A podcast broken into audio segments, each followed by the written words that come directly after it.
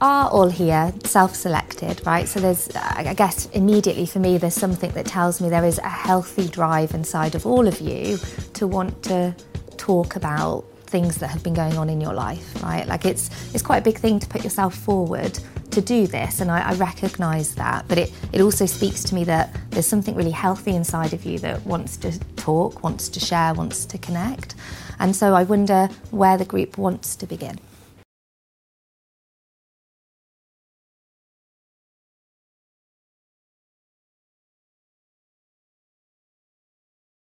Right, like the idea that I have to cross that threshold alone is really what I'm picking out here.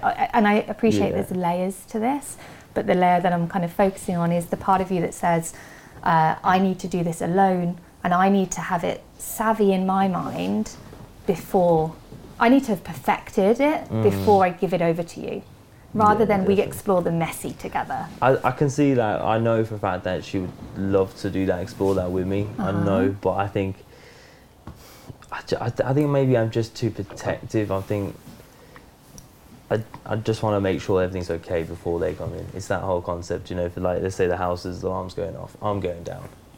No one else is going to go. I'm going to go down with someone else. But I would never let her down there, so why would I do it hypothetically in my head? In the right, same like situation. I'm not going to let her go into the basement with the feelings. I'm going to go first, and then... Because I think if I let her in, maybe I'm going to be trying to... I don't know, it's really a hard concept. Like, it will be harder because I'm trying to make sure she's okay with what I'm talking about, because maybe it's a bit too scary, maybe it's a bit too vulnerable for me, it's a bit scary, but what I'm saying, it might then scare her. I don't know. Well, again, but I know for a fact that she'll be really good with it, and I know she'll be a really good listener. But do you notice, and I think this is really important, you say something really profound and then you say, I don't know. Yeah. And yet you do, because you've just told us. You do know, right? I think you've just really captured something very important there, which was, I'm not going to go and let her in because I need to check that she is okay. My focus is on her, when actually it should be on me. And so I wonder about parents. Like, is there mum or dad that you had to do that for? No, I think now my parents are really supportive. We never really talked about mental health in the house until 4 years ago, maybe, like that. You never really talked about mental health, how you're feeling and stuff like that. So I talked about last time how dad'd go from, you know, not talk about anything, he would just bottle everything up. So now he will then tell me, like, he's emotionally drained. It's a very weird word for him to say because it's not anything he's ever said before. So, I don't know, like, I've always been allowed to express my feelings in that sense. But I think it's that same concept of being the older brother and stuff like that. I always find it weird, I can't do it in front of him, for example, because I'm meant to be the older brother, I'm meant to be stronger, whatever it might be. If he comes home from school crying, then it's all right. He can talk about it. Let's make sure you're okay. But we've kind of developed that relationship now as well. We did our little mental health journey together. We talked about school life, all that kind of stuff. So I don't know. Maybe I'm just really protective of my wife. Like I just don't want her to ever be upset. So. But again, like if you're willing, right? If you're willing to have a look at this. So when Dad is emotionally closed off, as you're growing up. Yeah. How is Mum? She just gets frustrated. Okay. So again, is there that pursuer withdrawal? Yeah, maybe. So I am very like my dad in that sense. We smile when you say that. Yeah, we talked about this the other day. That's why I was like, I get very annoyed quickly about situations. Maybe it's like a family thing, or it's like something goes on. But he does the same thing as well. We'll go over and get really angry, and then come back and thought, actually, you know what? That's silly. We shouldn't have been like that.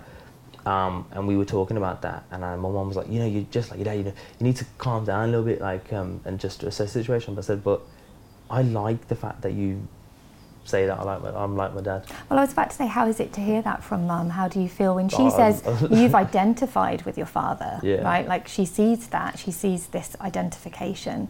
How do you feel about that? I really enjoy it. I really like it. I really like being... The smile's back. Yeah. What's the smile? It's just, throughout my whole life, my dad's always been my role model.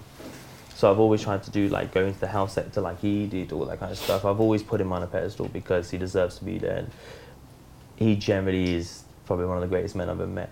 So when, even the little annoying things that he does that annoys me, like get angry really quickly, I do it as well. But when someone says you like your dad, then I don't know, I just really like it. But yeah, I don't know. Yeah, I hear there's a lot of love there for Dad too, right? You say he's kind of on this pedestal, and I hope this is kind of, for me, as we're talking about our stories, that the important thing for me about stories is that we tend to see, and like you just said, I catch glimpses of my own life in there, right? Something resonates, yeah. and so I appreciate I'm kind of focusing on you right now, but I'm sure other people will be kind of thinking about their own parents as I'm asking this. But it's interesting to hear you say, when he gets angry with me, I might let that slide, as though, you know, I'm sure you do have your own feelings about it, but the part of you that might just say, you know, gives him permission, he gets a permission slip, right? It's okay, because he's my role model. But it's fascinating to me to hear you say, well, actually, I am like my dad, right? He was more withdrawn, and my mum would pursue, she would get frustrated. And here I am in my relationship, and I withdraw, and she pursues, right? Yeah. Mm. Yeah, I always talk about evolution, and you need to like take that next step, so evolving emotionally as well. But I do find myself just like, I'm exactly like my dad in that sense. So the stuff that he would do that would annoy me as a kid, I would have thought I'd grow up and not do that, and but I just do the same thing, to be fair. Can I put something to you about that, and it's relevant to you all here? That when we avoid our feelings towards the people that we love, because we love them, right? Like the people that we love the most, we have the most intense feelings towards, we can have the most rage, or they can disappoint us the most, so they can actually cause the most pain. One of the ways we can avoid looking at those feelings is by identifying with them. I don't have to, you know, face my feelings towards my dad if I am my dad. Mm. Does that make sense? So the fact that you're kind of telling me, actually, I've taken on a lot of his qualities, right? And he also used to annoy me when he treated me like that, right? I wonder if maybe what gets squashed down are some of those feelings, actually, about what it was like to maybe want a father that was more available, that I hear you've had in the last 4 years. Because in some ways, now you've got that contrast, we can really see what we didn't have. And I think you mentioned this before, Nick, you know, this idea in our last session about it's almost like I don't have the right to have these feelings about something because I never experienced it. And I said, absolutely not. We can actually long for what we never had. Like, you don't have to have had it and it be removed to have like longed for it and desired it and it not be met. The wish hasn't been met. It's interesting because I spoke to my older brother about this recently. Our dad left the family home very early on, so I didn't particularly grow up with a father figure other than two older brothers who were not the best father figures, let's say. Well, they became the men of the house very young. Yeah, my older brother became the man of the house at like 9, 10 years old, let's say. And he knows that, and he's carried that title with him all the way through. But my older brother floated the notion recently about, you know, someone asked him, do you miss your dad? And his first reaction was, yeah. And he was straight away like, oh, but he wasn't there. Mm-hmm. So how can I miss something that wasn't there? Mm. It's the notion of what it would have been. Yeah. It's the notion of having a role model that would have been there. Mm-hmm. So for me, like I say, I didn't have the father figure role model, but I had two older brothers who I idolised. My older brother, which didn't treat my middle brother particularly well, and my middle brother didn't treat me particularly well. We still love each other, but there was a lot of issues there. Mm-hmm. So that's now led to me having a lot of difficulty with male figures, older male figures in my life. I'm very distrustful of. I tend to shy away from, you know, an older male figure because of that. And there's this notion for me, which is interesting, we're talking about grief. And I don't really feel I can grieve because it's not something as heavy as miscarriage or suicide, but I feel like I'm grieving a childhood I never had. Right, but also the death, really, psychologically, of a father very young, because you were how old when Dad left? About 2 or 3. Right.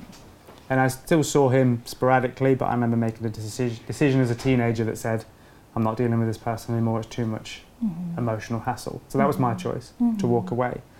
But not having that figure through my childhood and having a different kind of childhood, one with a lot of tension, a lot of atmosphere, I kind of grieve the fact that I wanted a supportive atmosphere. I wanted a dad who, you know, I don't know, what do dads do? Well, you literally don't know. Well, what do you imagine? They take you out and, tell me what you imagine. What do you imagine? Teach you to ride a bike. Yeah. Show you how to be strong. And, oh God, it's like a Hollywood film now. You know, I guess my male role models tended to bully each other. Yeah.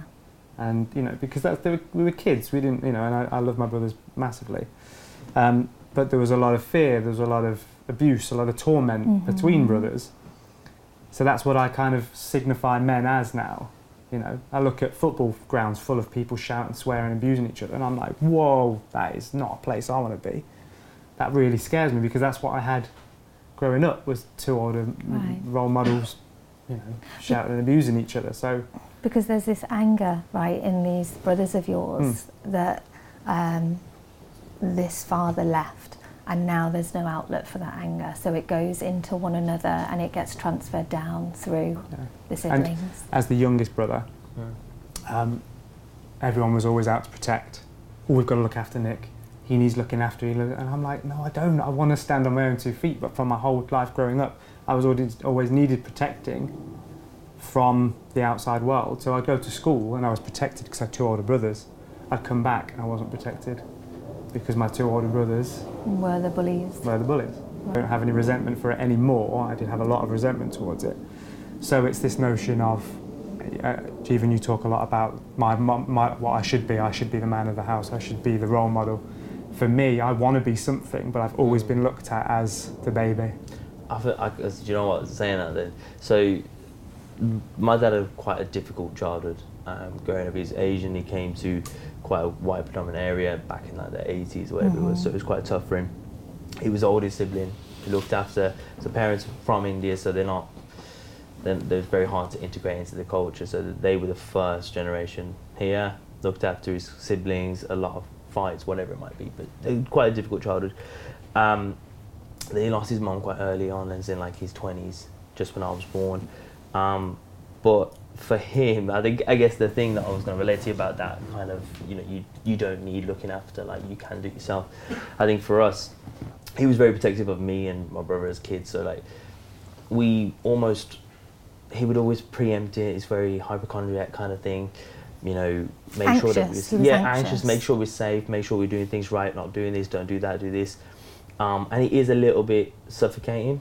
As a kid, you want to go and do it, but he would always preempt it, so it's a bit frustrating when you couldn't go and learn that lesson yourself. And it is silly, like you don't need to. If someone's telling you don't need to go do that because that's going to happen, but as a kid you just want to go do it. What's going to happen? Let me just like flesh that out a bit. Like, let's put some meat on the bones there. You can't do X because why? Because something harmful might happen, or something, you know, like something you might get told off, or it's a silly thing to do because you'll get hurt, or whatever. Because it's different for you, right? Because you are not like the other people in your area, right? Like, this is the communication. No, this doesn't have to be that sense. I think this can be anything. As like just a kid, like you don't go play out of dark because you clearly you. Do you feel that?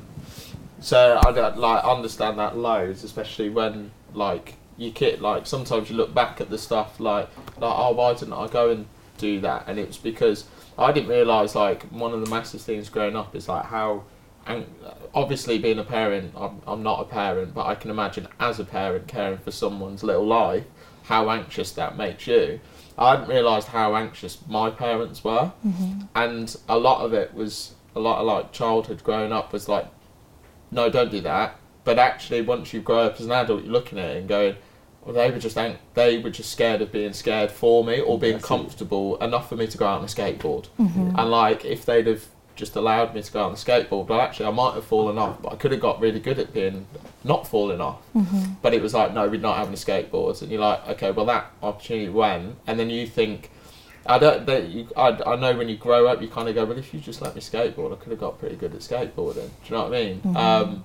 But I understand how you feel about the people kind of, you take it as your parents knowing better, but actually it's just the fact that they're anxious about it and they don't want to feel bad for it. And then you do get in little resentment spirals when you're like, you know, making a sales quote and you're like, I could have been a fucking skateboarder. Do you know what I mean? So you do get in those, but actually it's okay because they were just doing the best with the tools that they were given when they were growing up. You can still be a skateboarder.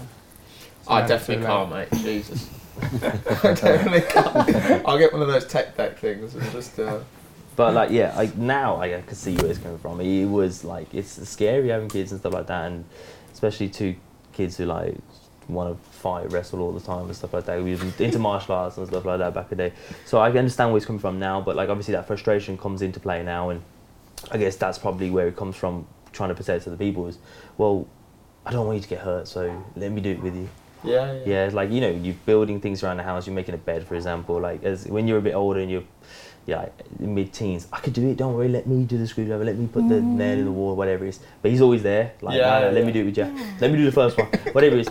And like, it's frustrating then. It is, right, because it's the let me be autonomous. Yeah, right? let me experience be my own man. Yeah. But then now, I see me doing it, I see, you know, oh, let me do this, let me do that. You know, my wife comes over, it's, I don't know, she's looking at holidays and stuff like that. First thing for me comes out of my mouth is, no. Because I want time to think about it first. But I can't say just, yeah, let me think about it. I just go, no. And she's like, that's your favourite word. But it's, no gives me the chance to think about it and reflect in it and then come back and say, look. Right. But I can see myself being a bit more controlling rather than allowing people to just have those experiences. But I think that's just because of how I was brought up. But again, something really important there, let's underline that, which is rather than kind of being allowed to explore that yourself, it goes to this controlling place. And so the really interesting part about that is when we're controlled, we have two options, right? We comply or we defy. And if we're complying, defiance turns up somewhere, right? Somehow, somewhere, it will turn up. And so the part of you that can say, I can also see now, maybe I'm a bit controlling, like my dad can be, yeah. And I guess ultimately whether it's an issue for you, because I also hear in the same sentence, it does cause some friction with your wife, did you say, partner? Yeah, yeah. There is some friction there, right? Yeah, like, no, actually, definitely. Is it a problem? Do I want to look at that? Yeah, yeah. No, definitely. I think you just, but then again, I'd look at it and I know where he came from. He was in a good place. He just didn't want us to get hurt or have like something go wrong, because I know he would feel guilty about it, even though we're the ones who did it. So I don't hold anything against it, and like we had a good childhood, but I can see little bits of me wanting to make sure that everyone's okay, safe. Don't do that, even though I may have not experienced it myself. But like, don't do that. Let's do it together, or I'll do it, and then the identification. Yeah, again. Definitely. Yeah, and Adam, I'm mindful you're sat there, and that. In our last session, you did share about your own experiences, right, with Sammy, and I'm wondering, sat here today, how this is landing. Well, it's funny because I was thinking about what you said and how you kind of go away and process things, and then you can come back and maybe talk about it. And then I was thinking how I said to John, talking about it straight away makes it feel better. But I think I do that. And I think I do. We talk together when we know what it is that's making us feel how we are. Mm-hmm. When there are instances when I'm at home and I'll feel low, I'll feel down for some reason, and I don't know what it is, but Sammy calls me out on it, and she'll say, you know, what's up? Yeah, they're perceptive, these people around us, aren't they? Yeah. And I'll say, no, I'm fine. And we've got to the point now where she'll say, well, when you find out what it is, we can have a chat, because it does frustrate her, and I can see that frustration, which obviously that makes me feel even worse. But at the same time, I know that that's coming from a place of wanting to help, right? Like care. And I was thinking about my parents, and I'm very much like my dad, and people remind me of that. And my mum will even say, "You're too much like your dad, because he's a constant worrier, and he's this and he's that." But I'm there thinking, well, actually, I'm really proud to be like my dad, because that's what I wanted to. That's what I want to do. So it's interesting that I'm saying. It's great to talk about it straight away, yet I'm still doing that kind of thing. I think I just need a couple of minutes to reflect, and that's the same with him as well. So he might flow off about something silly, like, I don't know, someone broke the glass, he'll go crazy for a second to shout about, but then he will come back with, it was an accident. So he'll go back and reflect, and I do the same thing. I can't dive into anything. I need to strategize or be methodical about anything, whether it be business, whether it be, I don't know, anything at all, and especially with conversations as well, and all feelings. We need to think about what's going on in our head first. Let me figure out what it is before I come back and say. And I do talk to her, and I do say, look, it's just about, for example, my grandma. This period of time is quite tough because she passed away around this period of time, but also this was her favourite time, Christmas, New Year's. We'd always go to her house. So that time when I was in bed, I did come back and said, look, do you know what? I think it's just because, like, we're not doing anything for Christmas, and normally we'd be at her house. So I'm just trying to process that emotion. So I will come back to her, but it's in that moment when I know she wants to be just let in and just say, let's talk.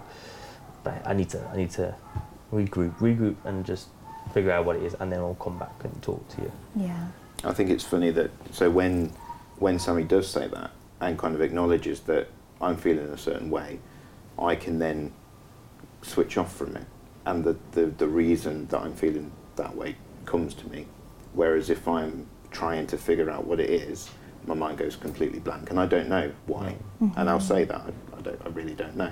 But until the point where she says, what's up, I'm feeling like I'm searching for what's up, and I can't get there. Right. But when she said that, it kind of, I switch off from it, and you know, the thought or the idea as to why I'm feeling like I do, it pops into my head. So something about her presence frees you up to get to where you need to be. Yeah. And I don't know if I'm like, okay, I'm feeling like I am. I don't know whether if I started a conversation, Sammy, I'm feeling like this. I don't know whether that thought would then come, because I know that the questions would be, why? Why are we feeling like that? So I don't know whether it would be helpful to start that conversation straight away, or let it get to a point where she does acknowledge or get frustrated about how I'm feeling, so that I can unlock that. So I don't know what the right way to go about it is. And who's to say there's a right way, but isn't it telling, I guess, the bit that I'm circling back around to is there's this parallel between the both of you where the women in your life, and I'm thinking mothers now, actually, are both saying to you, you're too much like your father. Right? Yeah. But you could take me all day. And you resonated with that too, right? Like, I like that. I want to be like my dad. I think, again, it would come from a place, because my mum's seen my dad at his worst times, and she maybe doesn't want that for me. So I can see that that's coming from a place of care and of nurturing and trying to maybe prevent a situation that she became uncomfortable with because she saw my dad how he was. So maybe that's why she's saying that. I mean, I think, honestly, obviously, my mum thinks the world of my dad. They've been married for, 26 years.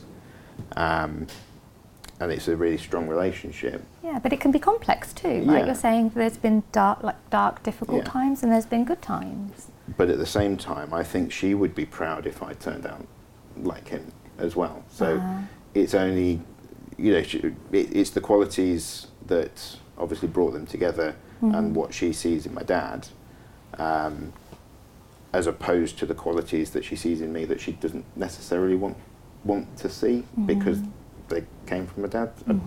Yeah, it's a strange one. But I think it's coming from a place of care and nurture and concern, maybe. Is it similar to, like we spoke there, with your mum will pursue dad then at those times, and then this is similar with Sammy? I can see it happening. Right. I don't know whether I've ever witnessed it happening.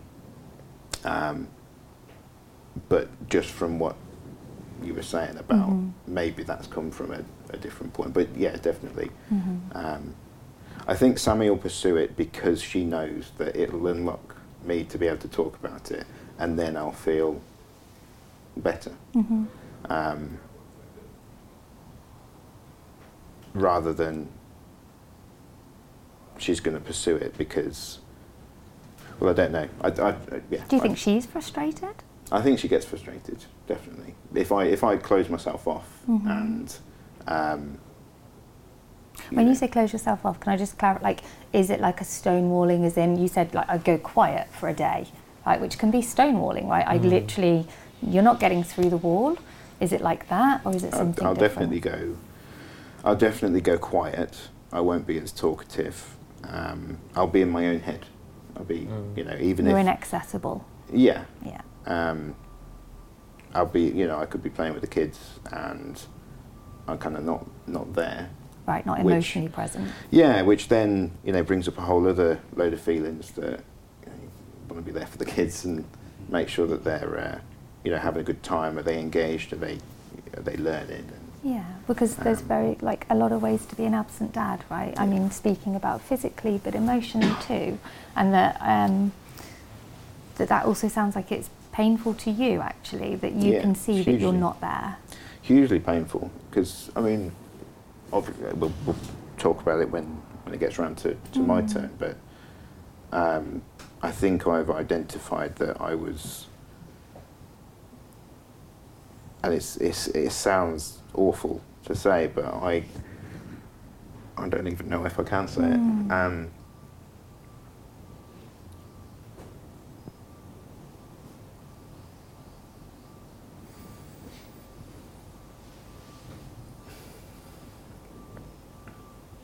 Can't do it. You're safe. You're in a safe space. It's difficult because, you know, I've got someone here that wants a kid. So much so, and I feel that, and it's not the case anymore, but and it might be for a different reason, but I resented my baby. Mm-hmm.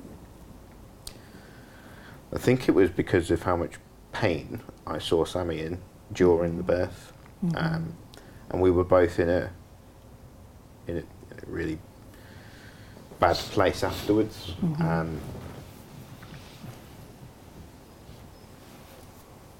So when you heard me say, if you've not fully resolved what's gone on with loss at times too, that it can surface right with our next children. Yeah.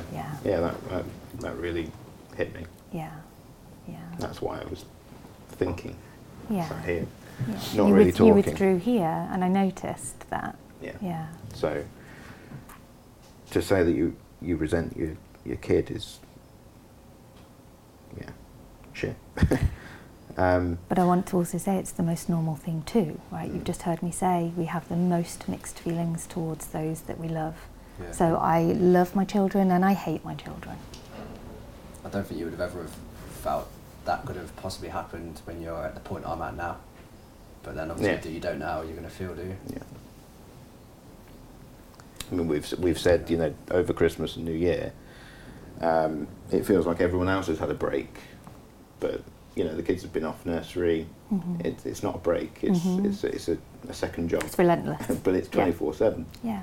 And we've had a lot of help, don't get me wrong, you know, parents have been great, and they love going to the grandparents. It's, you know, it's a really good event. It's a high event.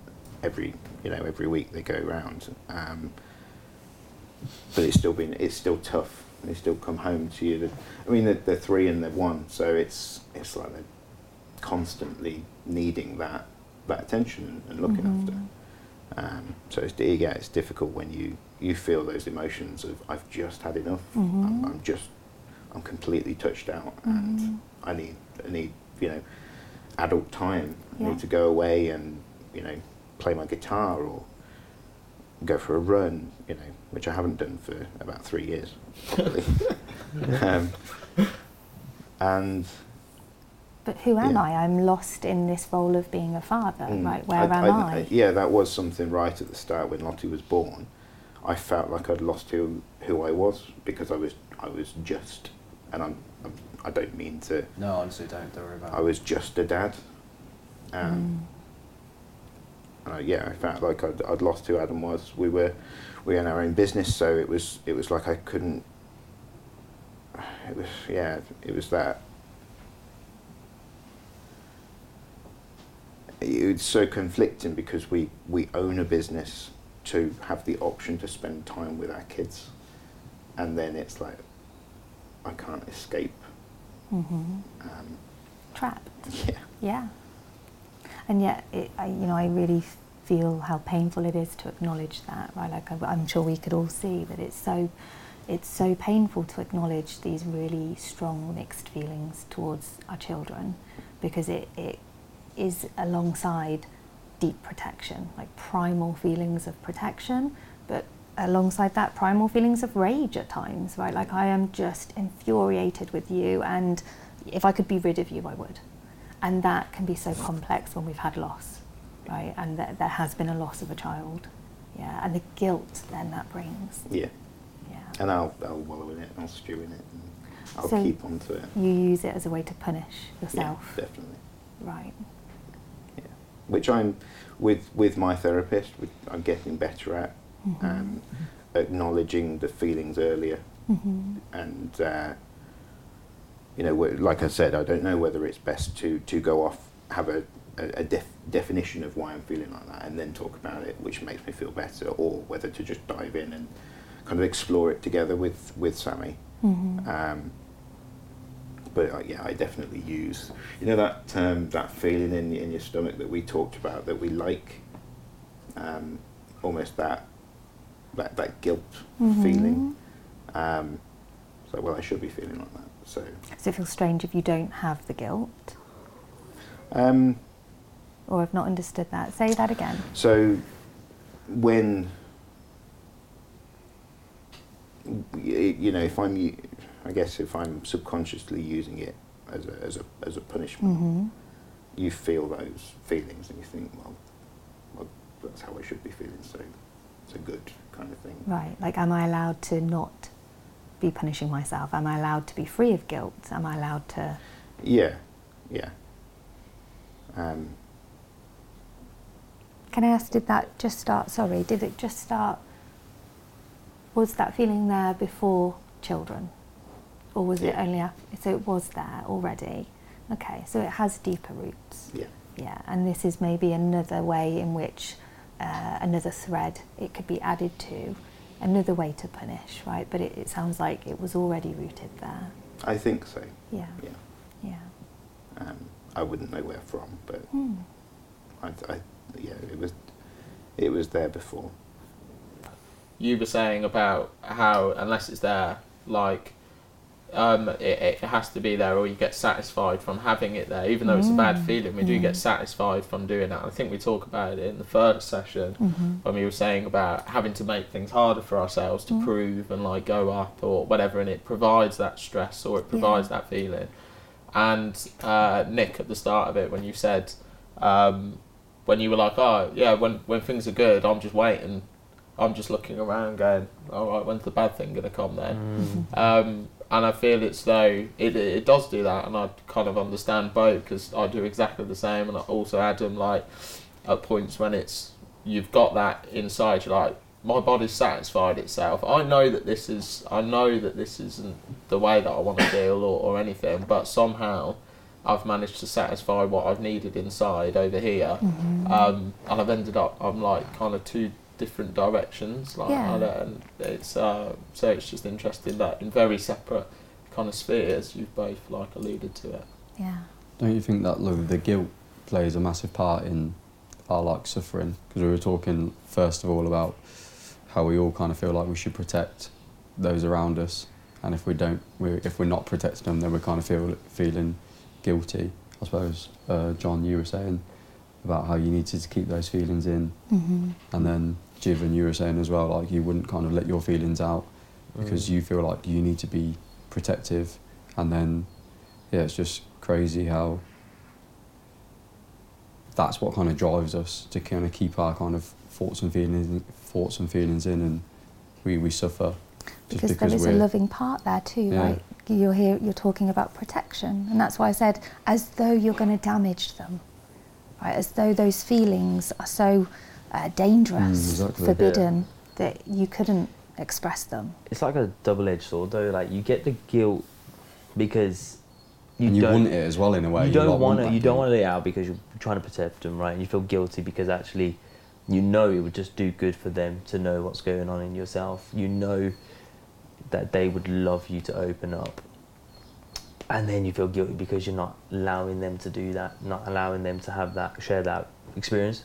So then it's just double, there you just get double guilt going on. Yeah. But yeah. You mentioned about the pleasure too, and so when I hear you say that, keeping in mind we spoke about compliance and defiance, you withhold, right? I withhold from you and you're not getting it. I'm not giving it up. I did, so it's one thing that you said when you said earlier about, so I had a relationship that like broke up kind of last year, and it was very much when you were saying instead of just opening up and just being there, I very much like in a separate way then had to, in my snapshot of the head was like, I have to do this on my own. I have to go away and sort myself out. I have to like go and figure out all the reasons, and then I can come back in. I have to exile myself. I have to go into my own cocoon, and then I can. But I ended up just completely shutting the person out. And then, yeah, I mean, like she went and found her own happiness somewhere else.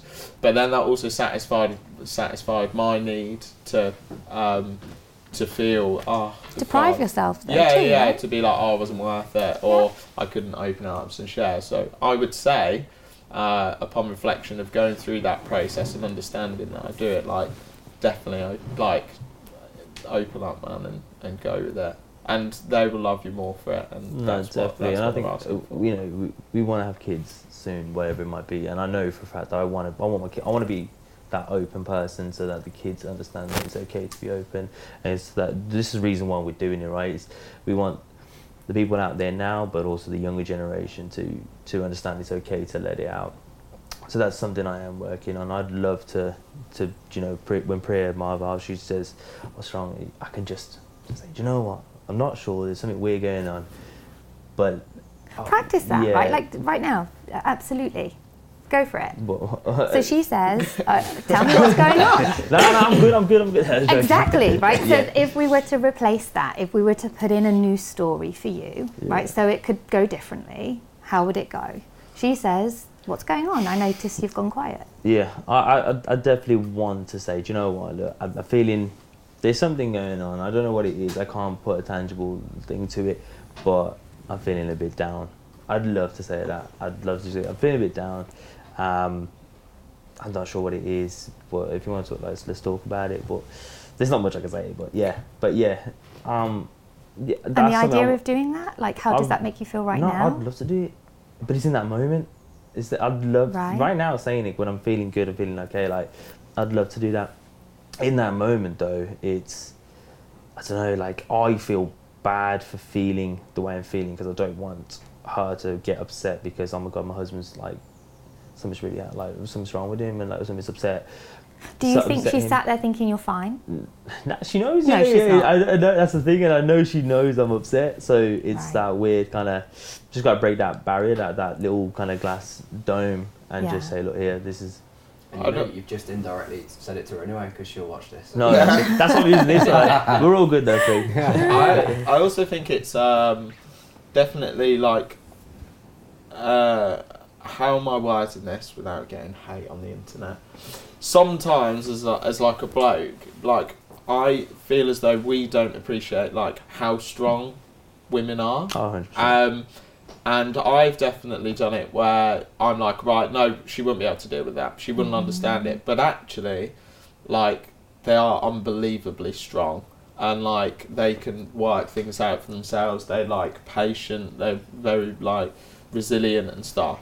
But I've definitely, in that moment where you go, you know that you want to go, I'm really down. But there's like a fight. There's like two ways that you go, and you go, yeah, I'm fine. Mm-hmm. When you're clearly not, and it's because you don't want to kind of put it in, because you think, and I'm not saying you, but I've definitely thought she wouldn't be able to handle that. Like, she'll go off the rails. She'll like go this. When actually, like, she would have been, and she would have been very capable of processing it.